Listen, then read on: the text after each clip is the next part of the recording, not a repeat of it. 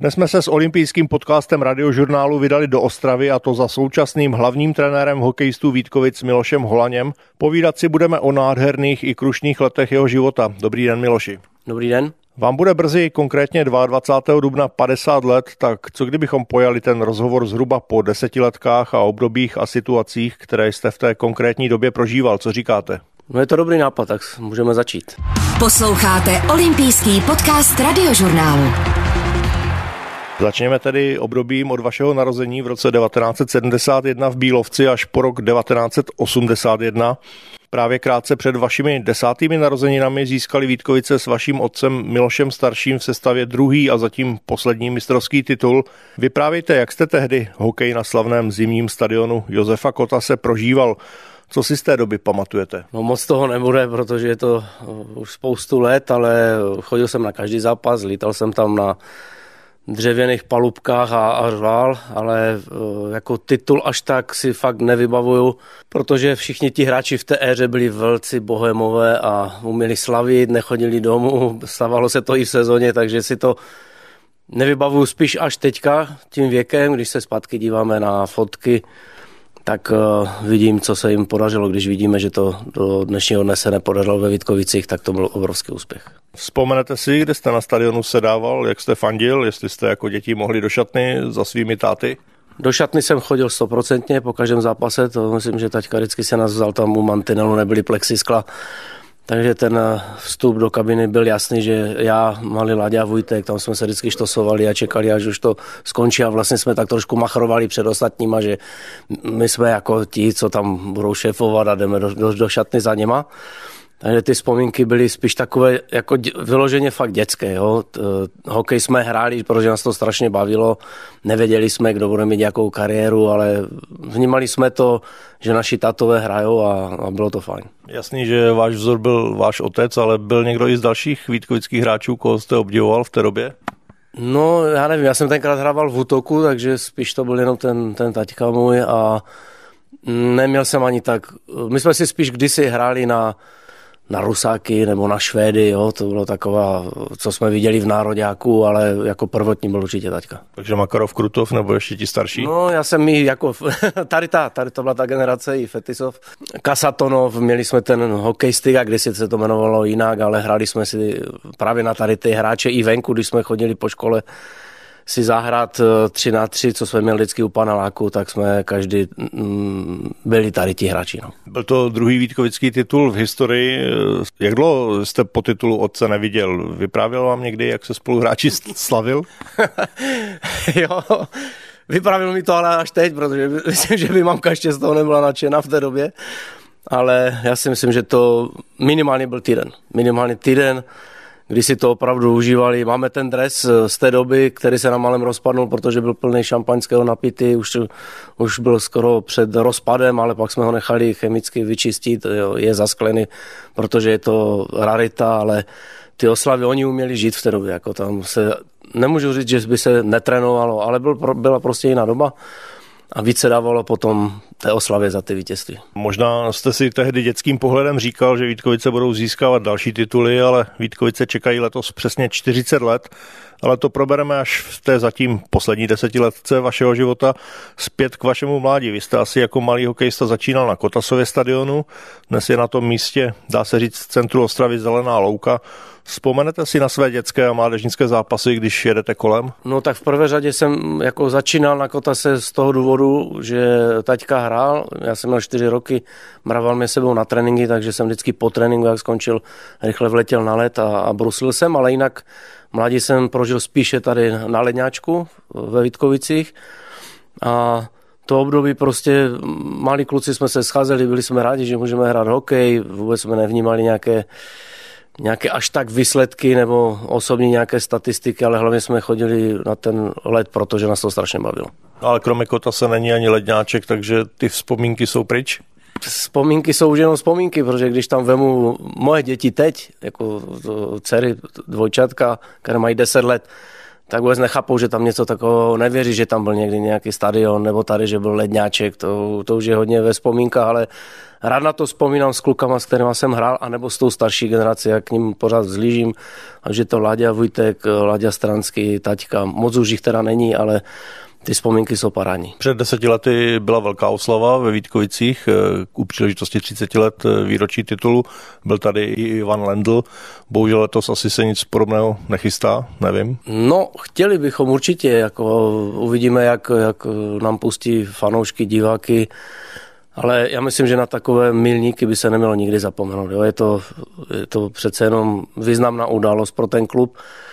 Vítkovice byli několikrát blízko k tomu, aby to, ten pohár zase znovu zvedli, co jsme se kdysi bavili s klukama, že asi v roce 93 k tomu bylo úplně nejbliž, což mi potvrdili Frantačeny, když jsme měli eh, sraz po 25 letech, ale nikdy jsme prostě na ten vrchol nedosáhli. Já, já věřím, že se to jednou otočí a, a že se to tady jednou podaří.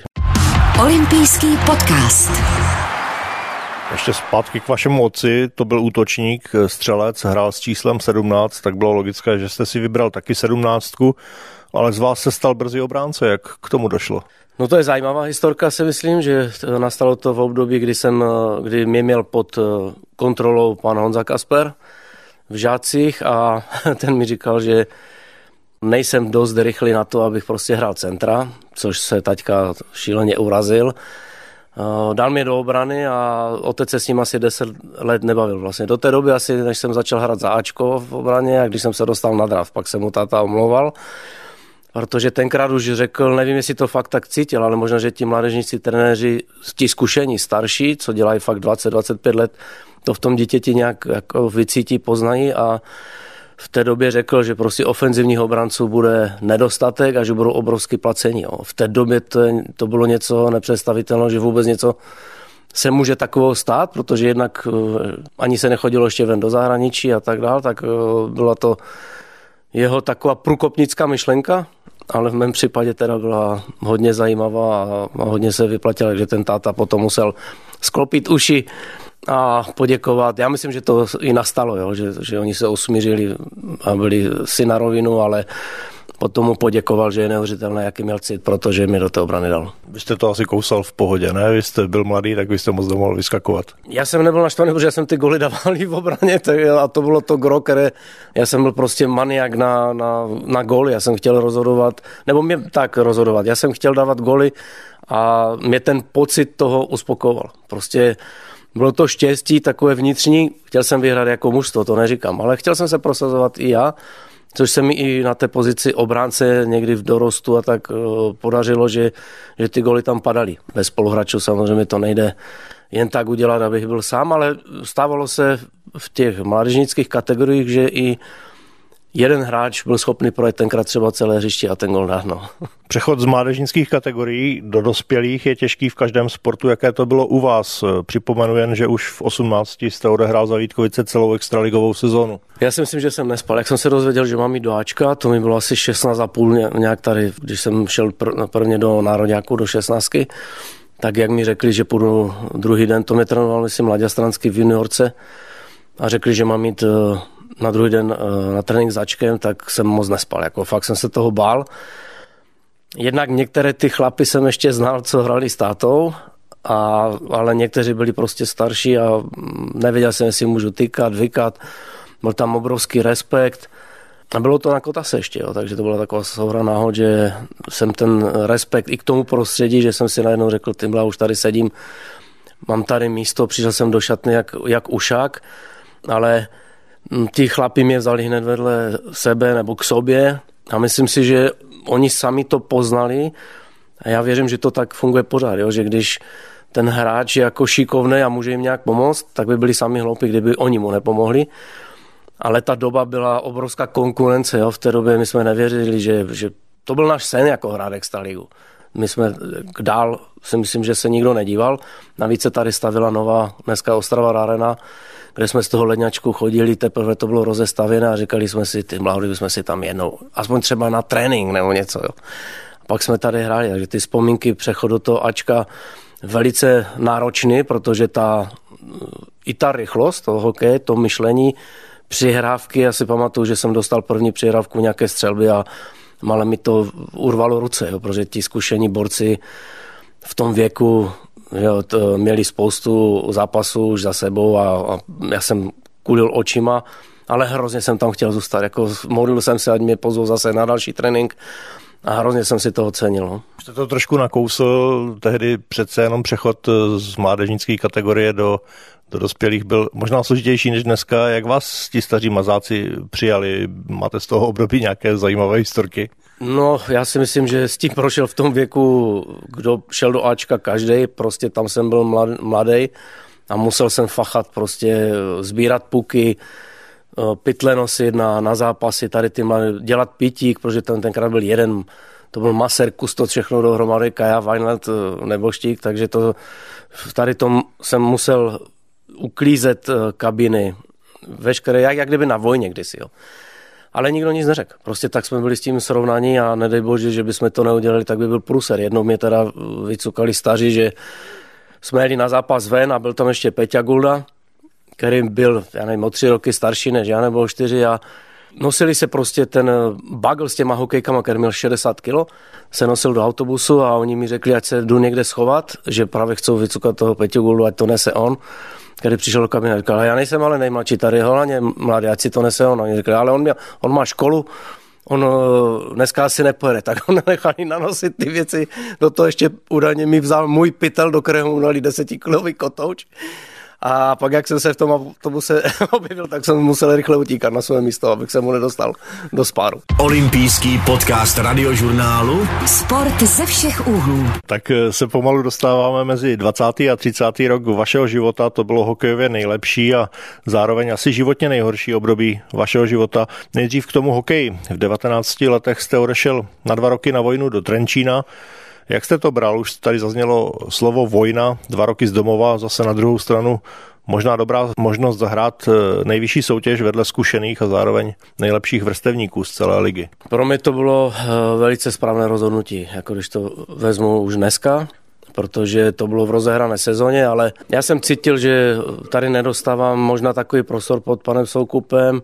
Eh, byly tam nějaké možná i osobní problémy, ale rozhodl jsem se prostě na 20 na mistrovství světa, kde jsme byli v Kanadě. Trenér Šupler tam do mě hustil celou dobu, i v letadle ještě na zpátek, eh, že mě chce do Trenčína v lednu, že nebudu bez přijímače, prostě všechny ty, že se mu zranili tři beci, že tam budu hrát. A já jsem opravdu domů přiletěl, že telefony a takhle to ještě nefungovalo a řekl jsem tato, tati, mám šanci jít do Trenčina, já prostě jdu. Poslali povolávací rozkaz, nic proti tomu se tady nemohlo tenkrát udělat a na druhý den jsem šel na vojnu do Trenčína, což jsem měl jako taky dobrou historku, že jsem přijel autobusem na, ne na Duklu, ale prostě uh, na ten výběr branců a posadili mě do autobusu k dělostřelcům. Takže a já jsem pořád se díval, kde jsou ti hokejisti kolem mě a nikoho jsem jako z té generace neviděl tak jsem potom šel za šoferem a proč tu sedíš, jak tam jsou hokejisti na druhé straně. Tak jsem zašel na to, tam už byl Honza Peterek, Těupal Radek, Maškarinec, spousta tady těch eh, špičkových hráčů, kteří mě přijali hned eh, k sobě a jako nebylo to samozřejmě jednoduché období, protože eh, se mi narodila dcera, byl jsem mm, tam sám, ale co se týká hokejového života, tak mi to dalo asi nejvíc v té kariéře, protože měli jsme špičkovou stravu, mohli jsme trénovat dvoufázově, trojfázově, tak jak pokud to člověk měl v hlavě srovnané, a chtěl ten hokej dělat, tak eh, prostě tam vyrostl. Samozřejmě jsou historky, hodně se tam chodilo pít, když byla éra té Dukly, navíc se tam první rok jsme skončili třetí, druhý rok jsme vyhrali titul. Když se řeklo Duklák, tak prostě tam ve městě hned bylo pozdvižení, hlavně u ženského pohlaví. Takže člověk se musel dávat i na tu stranu pozor, ale já jsem se s Honzou Peterkem zamykal na pokoji, že fakt jsme to měli trošku jinak asi v té době poskladané v hlavě, chtěli jsme něco dokázat a tady těm dýchánkům, neříkám, že bychom se úplně vyhýbali, protože zase ten mančel by nás k sobě nevzal a, a trošku by nás odstavil, ale ty chlapi taky, měli jsme výbornou partu, i těch starších hráčů, zkušených Slováků a na tu dobu vzpomínám strašně, strašně rád. Takže jedna chyba při nástupu do autobusu v Trenčíně a mohl z vás být místo střelce dělostřelec. Hlavně, že tam zůstalo to slovo střelec. Jak už jste to nakousl, tak v Trenčíně se vám dařilo individuálně i týmově. Ve druhé sezóně 1991-1992 jste získali mistrovský titul, což je dnes asi váš největší úspěch. Tuším, že jste hrál ve dvojici s dalším ofenzivním bekem Robertem Švehlou a už tehdy jste dal slušných 13 gólů. Vojenská služba vás asi hodně nakopla do kariéry. Nakopla eh, nejenom jako ti spoluhráči, ale i trenér Šuper a Hosat. Já, já jsem jim měl hrozně rád. Jako lidsky jsme si strašně sedli do dneška jsme v kontaktu a když mi potom eh, Jolo Šuper vypravil jako tu historku o té mladé laně, nás v tom roce, co jsme vyhrali ten titul, tak nás každý pasoval, že budeme jako poslední, jo. protože bylo to mužstvo hrozně moc mladé, ale Palfi Petrovický, Janoš a ze Švehlou v obraně, my jsme si zase sedli nejenom lidsky, ale hlavně hokejově. A bylo úplně jedno, kdo na gol. Jako my jsme věděli jeden o druhém, secvičovali jsme přesilovky, aniž by nám trenér do toho něco říkal protože každý měl v sobě takový, takovou intuici na, na tom ledě, že nám nemusel někdo říkat, jak, jak, jak hrát. Jo? A, a dneska třeba z trenerského hlediska, když vidím, jak to bylo, a mám ty zápasy některé, uh, kolik chyb jsme třeba udělali, ale ten Šuper věděl, jak si jsme prostě hráči, tak se otočil na střelce mi nikdy neřekl. Jo? Takže z toho se učím i já do dneška, kousat to, že prostě hokej je hra chyb a, a není důležité po té chybě hned na té střídačce na něho spustit palbu těch kritických slov, ale když se vrátím k tomu období, tak uh, největší nakopnutí v kariéře 100%. Pamatuju to finále proti Plzni, tam myslím, že tehdy poprvé letali v Plzni tenisáky, je to tak? tak těch bylo plná kabina, ty byly všude jako výborná atmosféra na obou dvou zimácích jev takový, co jsme vůbec nechápali, co se děje.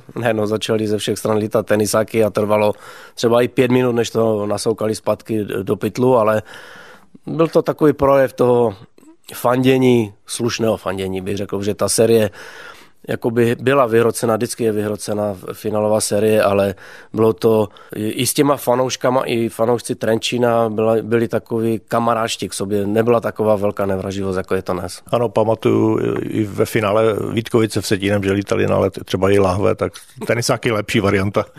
je to trošku sportovnější. Olympijský podcast radiožurnálu. Miloši, hned po návratu do Vítkovic jste prožil životní sezónu, dostali jste se znovu do finále, dal jste celkem i z playoff 35 gólů jako obránce, to dodnes bere dech. Já jsem za to jako strašně rád, samozřejmě to je milník, který asi nikdo nikdy už nepřekoná, je, jednak je, je jiný hokej, každá hra má, má své. Zase to řeknu, že prostě bez těch spoluhráčů, které jsem měl vedle sebe, bych to určitě nedokázal, ale já jsem byl tak nakopnutý z toho Trenčína, že jsem chtěl ještě víc a zase mě nakoplo, já jsem se dostal do nároďáku B mužstva tenkrát na, na vojně, ale přišel jsem do Vítkovic, měli jsme letní přípravu, měli jsme soustředění v Rožnově a ráno na rozcvičce první den mi Láďa Vujtek jako trenér eh, řekl, a do nároďáku byli vybraní Ryšánek a Holaň. Já jsem myslel jako já jsem ten trénink odmakal, že po, po mně museli hrabat trávu. Jako jo. To, to bylo to, co jsem prostě chtěl, takové milníky, nejdříve Ačko, potom byla ta vojna, pak byl národák, nic, nic víc nebylo prostě. Já jsem tomu až nechtěl, možná v koutku duše jsem si říkal, když už bylo to Bčko, možná když se jako něco podaří, že by mohlo být i to Ačko a přišlo to hned v tom létě a to byla obrovská, obrovská motivace a vzpruha jako dostat se, dostat se do nároďáku, kde už jsou ti velcí hráči, tenkrát Karlec, Janecký, Doležal, to byli eh, Bříza v bráně, Hořava, Stáviania, to bylo pro mě, jo, na ty jsme se dívali vlastně jako ty děti, na které jsme si hráli na tom hřišti a najednou byla šance s ním být v kabině, tak to, to bylo obrovský skok zase v kariéře. No, v té Vítkovické sezóně si pamatuju z doby toho playoff předfinále proti Spartě, kdy jste byl pochopitelně nejlepším vítkovickým střelcem na medailon kolegy Rostislava Šumbery z České televize, ve kterém jste od modré pálil jeden puk za druhým a precizně vymetal růžky branky. Tehdy jste měl asi životní formu. Cítil jste to tak? Jako ta sezona byla opravdu výjimečná. Výjimečná, co se týká osobních statistik i úspěchu jakoby mužstva ale tomu předcházela obrovská dřina. Jako, táta mi svařil branku, nebo i někde ukradce, myslím, ne, ne, že by někde na zimak, že už to ve mně viděl, že, že to prostě někam můžu dotáhnout a já jsem střelil snad 500 puků denně. Jako já nechci se machrovat nebo něco, ale já do dneška, když jdu na let a dáme si tam toho falešného golmana, tak jsem schopný z deseti rán osm určitě trefit tam, jako kde chci. Jo. Což to v člověku určitě zůstane. Jako tou dřinou a tady tím opakováním, ale i talentem si myslím, že, že to prostě v tom člověku je a hlavně, že vidí tu branku, ví, kam chce střílet, tak je, nebylo to jenom tak, že přišla sezona a najednou začaly padat goly. Jako vůbec ne, fakt zatím byla obrovská dřina.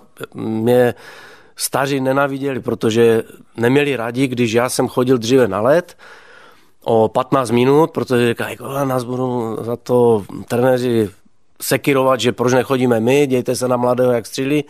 Ale mi to bylo jedno tenkrát. Jako já jsem fakt byl nastavený národák, být nejlepší, prostě dokázat, dokázat to hlavně sobě nebo tátovi vždycky jsem měl takový příměr k tomu, že on je ten můj největší kritik do dneška, takže vždycky mu všechno dokazovat. Ale samozřejmě pro sebe, já už jsem měl v té době rodinu, chtěl jsem se mít líp prostě než pět tisíc nebo šest tisíc hrubého ve Vítkovicích a, a živořit, jo? nebo na tu dobu třeba pěkné peníze, i když kluci brali už v národňáku 30, ale já jsem to si pamatuju do dneška a držím se toho, kde mi ten táta říkal, nestarej se o peníze, oni si tě najdou.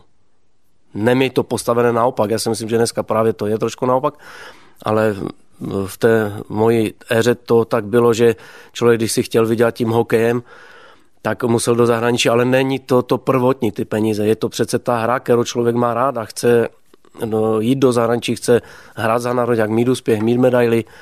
A v tom roce, říkám, stala zatím obrovská, obrovská dřina denodenní.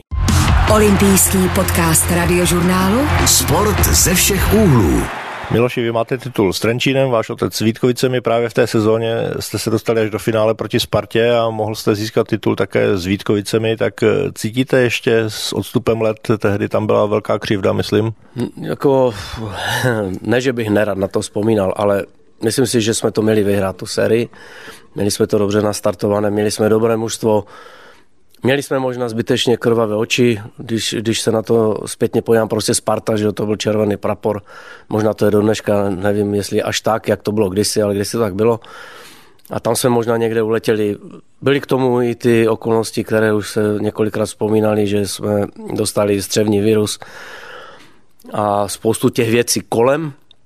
Možná naši golmani nebyli v tak velké formě, protože jsme se na to dívali s odstupem času ale je to pryč, ale v té době mm, možná nějakýma chybičkama jsme zbytečně o ten titul přišli. Tam eh, známá scéna, kdy František Černík sešel mezi střídačky a dával pohár už na střídačku Sparty, tak eh, jak vás to zaskočilo? Viděl jste to tehdy? V, tehdy jsem jenom slyšel něco, co, Franta ne, tam s pohárem, co dělá, co blázní ale že bych se na to nějak soustředil, jsem neviděl to, až to vidíme dneska z těch záběrů nebo něco, tak se tomu strašně smějem, co si v té době dovolil, ale chápu tu frustraci z toho, jak prostě eh, rozhodčí bolí nás známy, nám to uměl hezky zamotat v zápasech doma, takže asi z tady toho důvodu ten Franta tam šel a ten pohraň předával, což eh, s odstupem času beru i jako chlapské gesto, takové té frustrace, že měli jsme to vyhrát, ale prostě, ale, ale.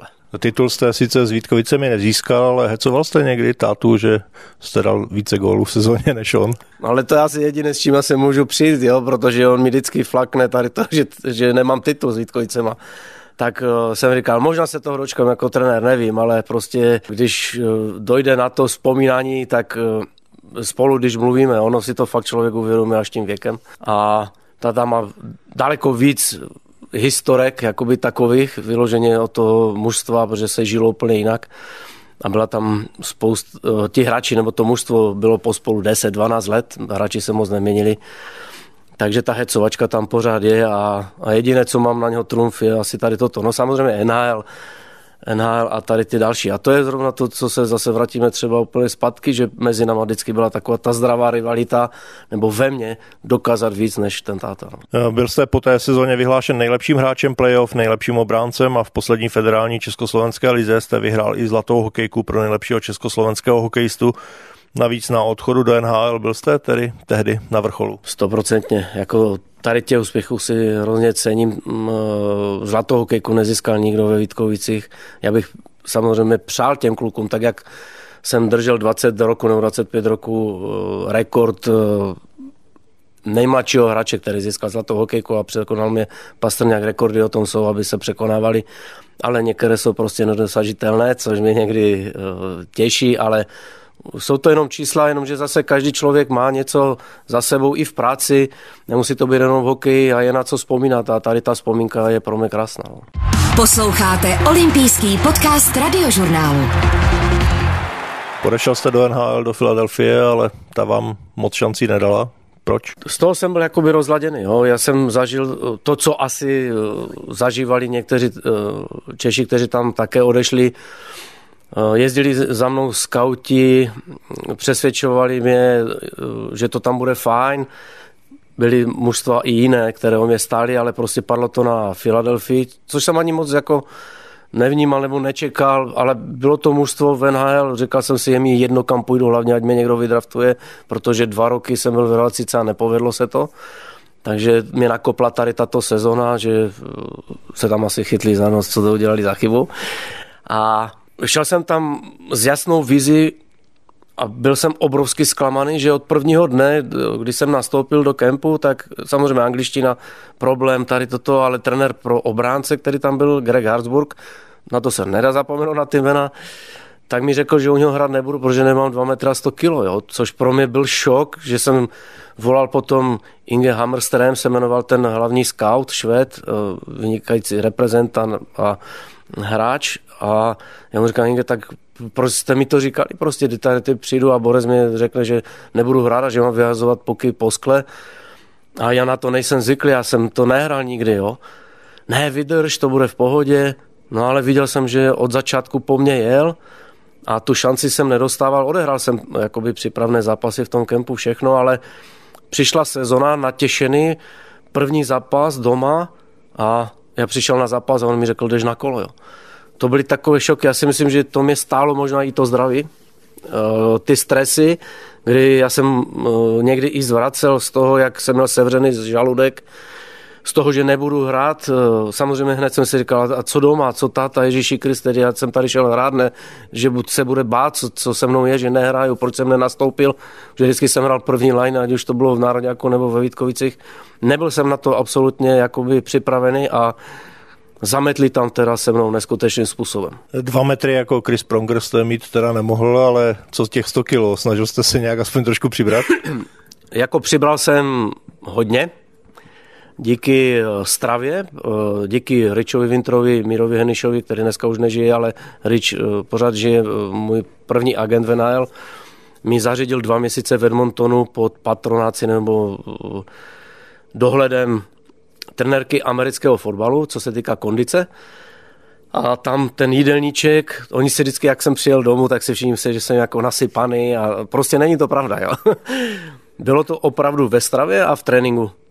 Za dva měsíce jsem dostal neskutečný drill, rozepsané jídlo, rozepsaný trénink a já jsem přijel do toho kempu a měl jsem, tuším, 96 kg, jo, někde z 82 nebo tak což trošku mi ubralo na obratnosti, si myslím, ale na tom menším hřišti zase, zase to nevadilo. Takže když jsem byl třeba v kempu, měl jsem dobrou historku, co mi řekli, z čeho byli nadšení, že jsem trefil eh, Marka Rekyho, nebyl moc vysoký, teda na to jsem si troufnul, no ale byl největší kamarád s Lindrosem a ten mi potom dva tréninky naháněl. Tak nevím, jestli jsem udělal dobře nebo ne, nicméně vedení se to líbilo a ty kila mi určitě k tomu pomohly. Jo. Takže na to, fyzicky jsem na to připravený byl jako stoprocentně, jo, ale uh, tu psychiku mi totálně nabourali. Druhou šanci v NHL jste pak dostal v Anaheimu v relativně novém týmu, tom to vypadalo slibně. No já už jsem se jako ten druhý rok, co jsem byl, uh, byla vlastně výluka a já jsem zůstal na farmě, protože mi uh, agent Winter řekl, hele, v Česku tě někdo sledovat nebude, zůstaň tady, tady to přenaší televize, protože není NHL.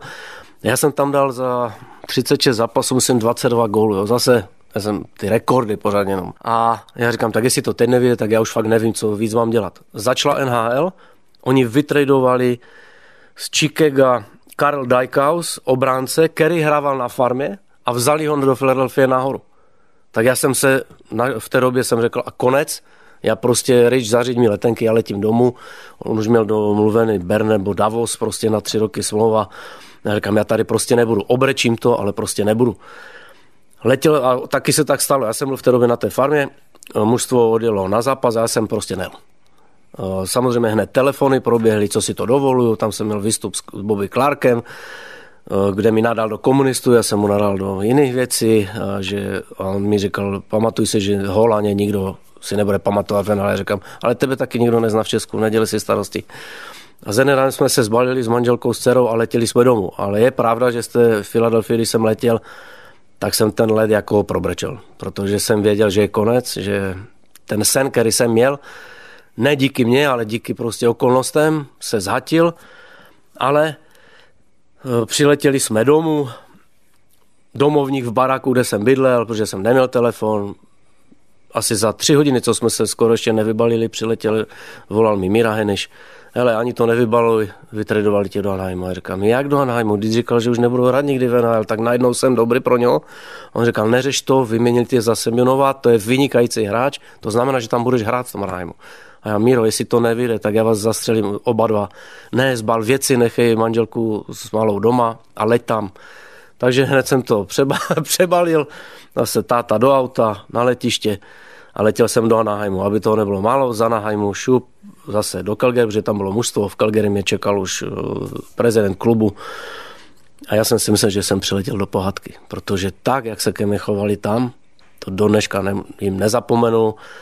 Kdykoliv tam přiletím, Víte si, kolik to je let a mám volný vstup na zimak, můžu se pojat do kabiny, prostě těch hráčů si cení úplně jinak. Nevím, jestli by se mi to stalo ve Filadelfii, možná když člověk něco tam dokáže určitě, ale to chování i toho trenéra, ten první den v té kabině, kdy se postavil do prostřed kabiny a řekl, kde je ten Čech, co ty Američany poslal, bla, bla, bla. Teď já jsem, nevěděl, já jsem si říkal, a je po mně. To je zase jako konec, já jsem se postavil proti ním, Ježíši Kriste, co, co, co, co teď bude. No ale pochopil jsem potom, po, po chvilce, já jsem se teda postavil, to jsem já a všichni začali tleskat, jo. Takže si mě tím obrovsky dostali, já jsem dostal novou šťavu, novou chuť a ti trenéři, možná, že i tím, že to mužstvo bylo nové v a nebyl takový tlak asi na, na výsledky a na to, že začínali, že byl to myslím druhý rok, tak eh, ta atmosféra byla úplně jiná, taková přátelštější a hlavně ti trenéři byli taky jakoby mladí, nevyzkoušení, i když potom Ron Wilson udělal obrovskou kariéru, ale chtěli se, snažili každému pomoct, bylo to hrozně fajn a tam se to všechno otočilo 360 stupňů. Olympijský podcast radiožurnálu. Říkal jste, přiletěl jsem do Eneheimu, byla to pohádka, ale právě tam, když jste si znovu plánoval mít eh, z hokeje radost, přišla krutá diagnoza leukémie.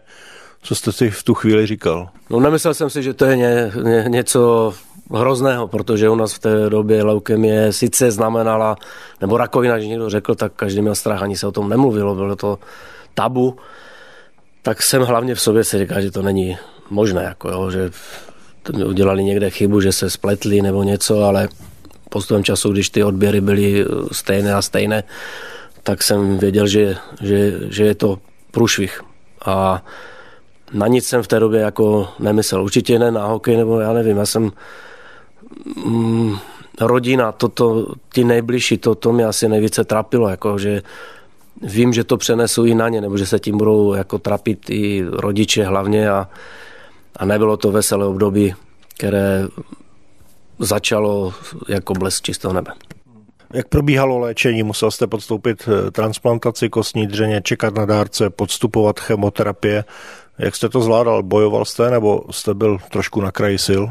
No, v začátku strašně jsem bojoval. Já jsem vůbec si to nepřipouštěl, jako že něco se může stát špatného. Já jsem si myslel, že za 14 dní budu doma z nemocnice a pojede všechno dál. Takže ono to nebylo tak jednoduché, protože na toho dárce se čekalo půl roku. Já jsem s mužstvem normálně trénoval i hrál. Ale cítil jsem prostě postupem času, ten trenér mi tam moc nedával a já jsem byl na něho za to zlý. Dnes, my jsme si to potom už vyříkali, ale v té době jsem to já nechápal, dneska už to chápu. On se mi bál dávat na led, protože jestli se mi něco stane, on si to bude vyčítat do, do smrti. Jo. Mi se nemohlo nic stát, protože já jsem byl pod praškama, kontrolovali mě, byl jsem ve fyzické výborné kondici, takže tam to bylo všechno jakoby pod kontrolou, ale čekalo se na, nebo čekalo, přišlo se do stavu, kdy doktor řekl, musíme najít darce, jinak bude zle.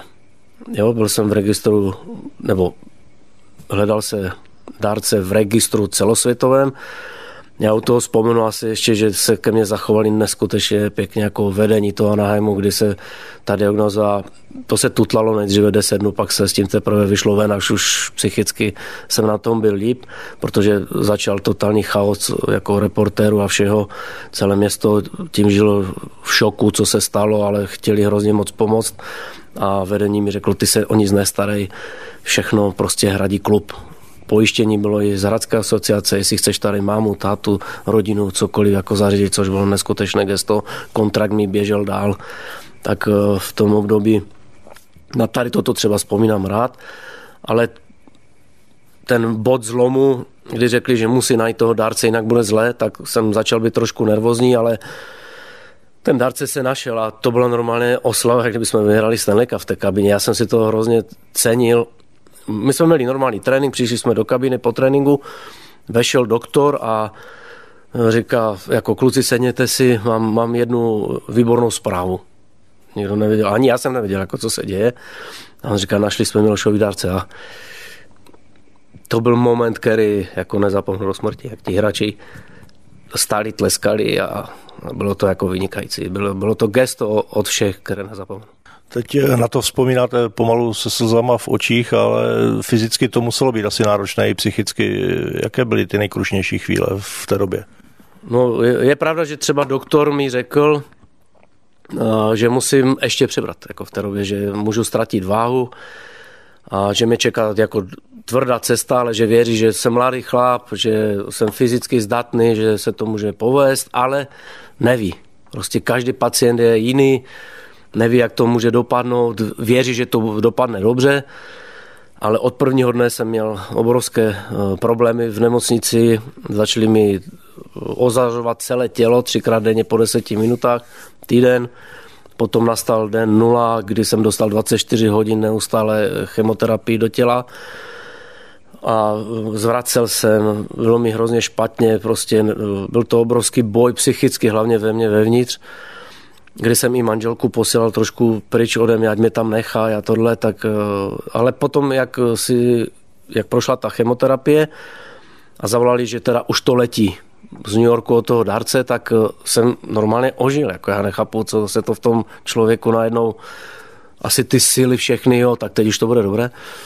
Tak eh, přivezli vlastně tu tekutinu, kostní dřeň, kterou mi žilou dávali do těla a pak mě zavřeli do izolace, samostatný pokoj, kde chodili jenom ve skafandrech, protože člověk nemá žádnou imunitu, může se stát cokoliv a malýma kručkama potom jsem se hrabal. Já nevím, po 14 dnech mi bylo hrozně dobře, už jsem si říkal, ty bylo, to vlastně nic nebylo. Jako jo a, a potom to začalo být den a den a den a horší a horší, až to skončilo, že jsem tam byl 8 měsíců. Olympijský podcast radiožurnálu Sport ze všech úhlů. Miloši, a musíte se nějak zdravotně hlídat? Chodíte na nějaké pravidelné kontroly? Tak teď už je to jenom eh, na ročních eh, kontrolách. Jednou za rok eh, v Ostravě chodím na odběr krve, jenom kontrolní odběr. A jednou za rok nebo jednou za dva roky jeli tam do, do Los Angeles, do nemocnice, kde jsem byl, kde je slavnost, v vozovkách slavnost vylečených. Teď je to teda znemožněno covidem, ale tam se vždycky potkám eh, s doktorama, kteří mi měli pod kontrolou a jdu tam prostě taky na odběr jenom proto, aby oni asi pro ty pacienty, kteří tam jsou, ukázali, že i toto je možné. Dvě sezóny jste pak úplně vynechal. Kdy jste si řekl, že jste zase zdraví? Uh, za prvé mi nechtěl doktor pustit vůbec do Česka, protože mi řekl, já, já tady prostě s takovým případem jsme se nikdy nesetkali a když jsme už to vyhrabali, protože já jsem zhodil 37 kilo, když jsme se dostali na nějakou úroveň, tak já nechci, aby někdo to v Česku prostě zazdil a, a nepokračoval se v té léčbě úspěšné v té době dál. Tak uh, naštěstí zase potkal eh, profesora Indraka Zolomouce na semináři ve Švýcarsku na sympoziu a přiletěl taky jako doktor Forman, který mě měl celou dobu a řekl mi, mám pro tebe dobrou zprávu, můžeš jít domů. Já říkám, jak můžu jít domů? Teď si říkal, že tam není doktor. On říkal, já jsem ho našel. Takže v momentě, jako fakt za 10 dnů jsme se zbalili a věděl jsem, že, že tam uh, můj život končí, že budu žít v Česku, tam se budu vždycky rád vracet, i když mě přemlouvali, abych tam zůstal i hráči, ale nevím, v té době prostě, kdyby mi to řekli dneska, tak tam zůstanu, ale v té době, nevím, prostě to, co se mi stalo, chtěl jsem jet domů, být s rodičema, známýma, nevím, prostě bylo takové rozhodnutí, že eh, jsme se vrátili a už jsme potom tu léčbu nebo tady ten proces měli tady. A kdy, jsme, kdy jsem se já rozhodl teda, že půjdu zpátky na, do hokeje, tak byla nějaká fotbalová akce, byl tam Petr Fabian, s kterým jsem kamarád do, do dneška velice dobrý, co se týká názorově životně. A on mi řekl, já tě znám, ty si slovo nepoužij, co mi řek, ale ty, ty si hovaro, prostě ty se vrátíš, ty budeš hrát hokej, ti to garantuju. No říkám, ty jsi blázen, já cvičím s jednoručkama pět kilo. Říkám, ne, ty prostě, já tě znám, jak jsi tu byl a ty to jako dokážeš. Tak jsem jenom tak naznačil taťkovi, tati, co, co by jako zkusil, když se cítím dobře a to, a to říká, já ti zlomím nohy, jestli půjdeš na let. On měl zase v sobě ten pocit, to, co asi měl ten trenér, že se mi to stalo hokej. Mi se to nestalo, já jsem neměl rakovinu z hokeje, já jsem to získal někde, říkají Černobyl možná, já jsem si ty stresy tenkrát, co byly, to byl ten hlavní spínač asi toho všeho. A takže ten Peťa Fabian mě nastartoval a samozřejmě ten táta zase, kterému jsem chtěl dokázat, že ne, prostě ty nemáš pravdu a já ti dokážu, že že já se na tenhle vrátím. Kariéra v NHL teda byla uzavřena, vy jste se vrátil ve Vítkovicích a pak v Třinci. Cítil jste v těle nějaké změny v té době? Musel jste při tréninku víc makat? To bych ani neřekl, ale co asi byl rozdíl, protože já jsem se zase dostal na nějakou roveň v té extralize tady, jak jsem hrál za Vítky a šel jsem vlastně zpátky do NHL, do kempu, do, do Atlanty. Jo. A co se změnilo, bylo to, že už jsem tak nedřel. Jako já to dneska vím, že měl jsem mít běhat, měl jsem to v plánu jako od klubu a pršelo nebo něco a nešel jsem. Takže já jsem neměl prostě takovou tu fyzičku, kterou jsem měl mít. Možná si to trošku vyčítám, ale to, to už je jakoby dávno pryč a vydal jsem se cestou tady tou, že pak jsem byl v Třinci, pak jsem to ukončil v, v Německu a na hokej se zapomnělo. Zkusil jste to sezónu ve Vítkovicích, pak v Třinci, jak jste řekl, do sezónu jste pak dohrál ve druhé Bundeslize. Bylo těžké si v tom roce 2000 vlastně v 29 letech připustit a uzavřít tu kariéru? Ono k tomu vedlo jako více okolností, jo. Takové uh, trošku i podrazáctví, trošku mě zašmíkli, když to řeknu, i v tom Třinci, kdy jsem musel skončit jako nechtěně. Ale už je to jakoby s těma lidma jsem v pohodě, všechno jsem si vysvětlil, ale pak jsem byl v tom Německu, byl jsem tam sám, měl jsem dvě děti, nenaplňovalo mě to tak. I když jsme jako vyhrali tu, tu ligu, naštěstí jsem se tam potkal třeba s Olegem s Narokem, s kterým jsem jakoby kamarád do dneška, takže zase jsem potkal takové na každém angažma lidí, s kterými jsem si rozuměl a, a tak nějak, jak jsem se vrátil z toho Německa, tak jsem říkal, jako zase bez rodiny tam jít, nechtělo se mi už jít. A nebyla možnost, aby tam ta rodina se mnou šla, tak jsem říkal, radši se budu malému věnovat. Tenkrát už jsem měl syna, který chodil do hokeje jako žáček maličký.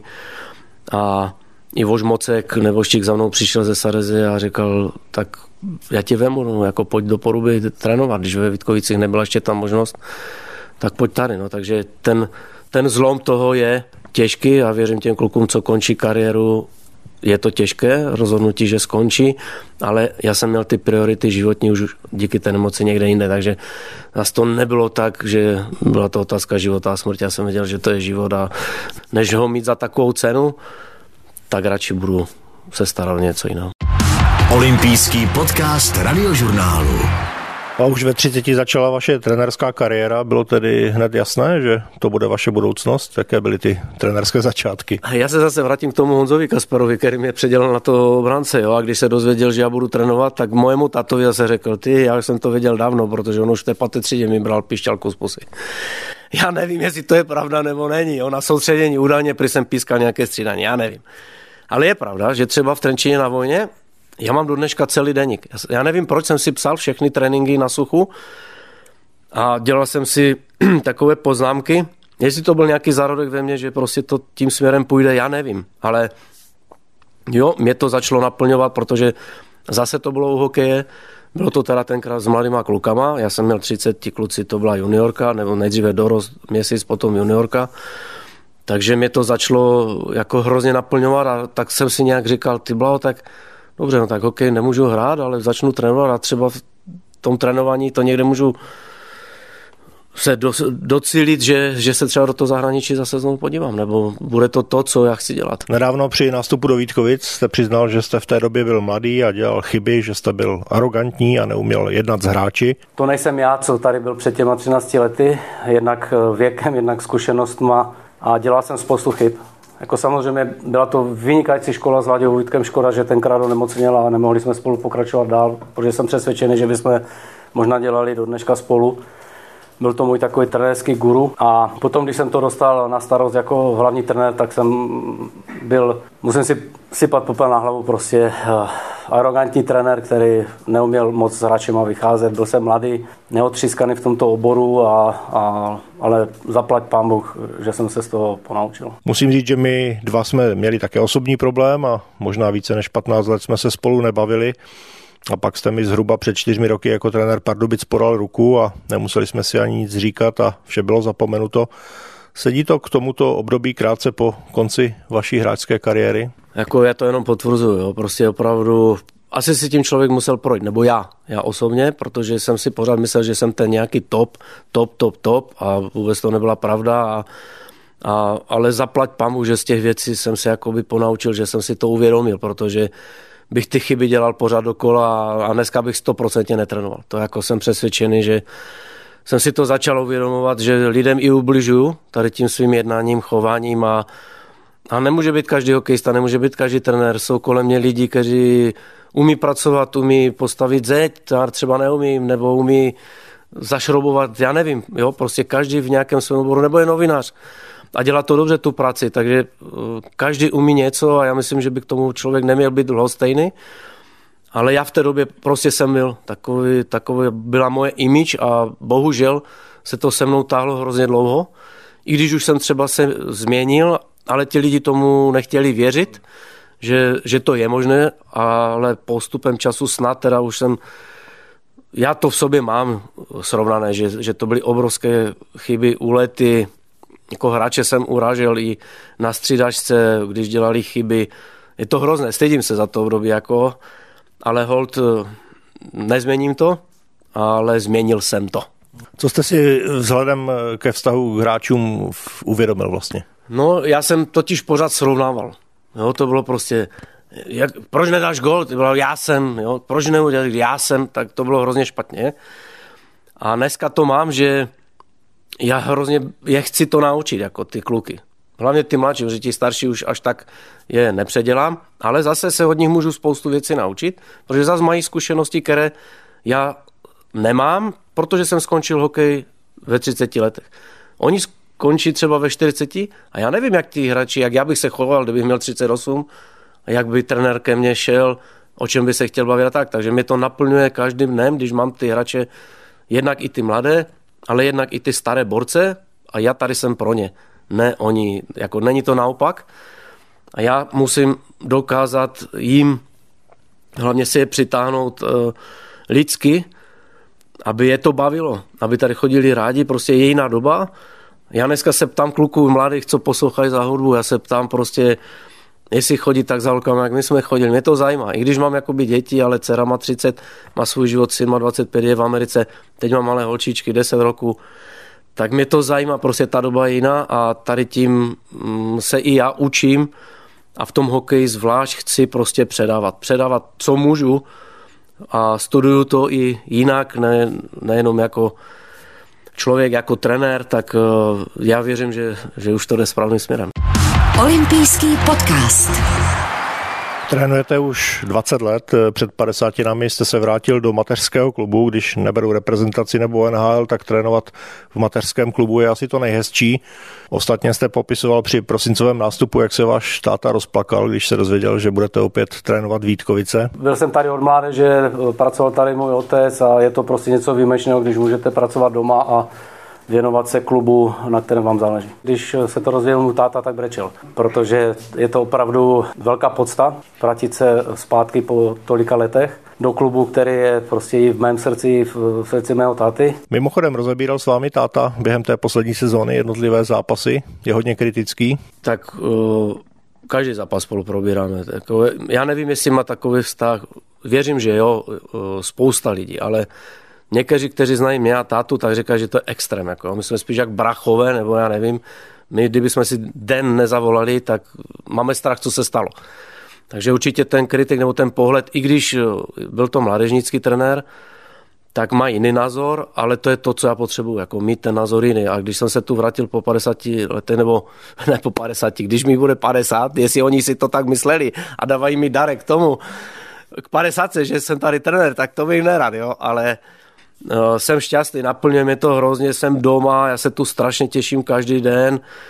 Eh, jsem obklopený super lidma, už je to Šimon, Patrik Rimmel, eh, tady Radek Filip, kterého jsem spíš trénoval a ten mě třeba zná, jak jsem byl arrogantní, když jsem byl ve Vítkovicích a potom, když jsem byl za 10 let ve Spartě a on tam hrál, takže on ten posun viděl a dneska děláme spolu, což je úplně fantazie. Jo. Takže obrovský náboj nový v domácím prostředí. Navíc jako dej pán Boh, aby ten táta tady byl co nejdýl, že nechci, aby to bylo, že co mi řekne, to udělám, jo? ale je to prostě taková oponentura, kde se člověk může pobavit a já vím, že on to nikdy nemyslí špatně. Jo, já samozřejmě plno rozhodnutí životních a i hokejových dělám sám, ale no, jsou to Vítkovice, je to srdcovka, a jsem hrozně rád, že, že jsem se tady dostal zpátky. Miloši, novou sezónu s Vítkovicemi začnete už jako padesátník, na mistrovský titul už Vítkovice čekají 40 let, za tu dobu byli šestkrát ve finále, kdy se k tomu zase můžou přiblížit? no snad ne za 50 let, jako to, to bych nerad, ale mm, ta cesta k tomu titulu je strašně dlouhá a trnita. Já věřím, že se to jednou jako povede. Jo? Je to samozřejmě je to otázka eh, rozpočtu, je to otázka nakupu hráčů, štěstí, zdravotního stavu, to všechno musí do sebe zapadat, aby se to povedlo. Jako, eh, byl bych špatný Vítkovičák nebo trenér, kdybych tomu nevěřil, že se to tady jednou povede. Kdy to bude, ale to já ještě teďka nevím, ale já doufám v to a věřím, že prostě jedno se to tady musí vrátit. Tak Miloši, přejeme vám vše nejlepší k narozeninám a taky, aby měli Vítkovičtí fanoušci z hokeje radost. Děkuji za rozhovor.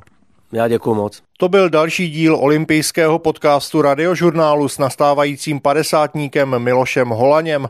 Další díly našeho seriálu můžete najít na webu radiožurnál.cz nebo v nejrůznějších podcastových aplikacích, třeba Můj rozhlas. Od mikrofonu se loučí David Procházka. Poslouchali jste olympijský podcast radiožurnálu.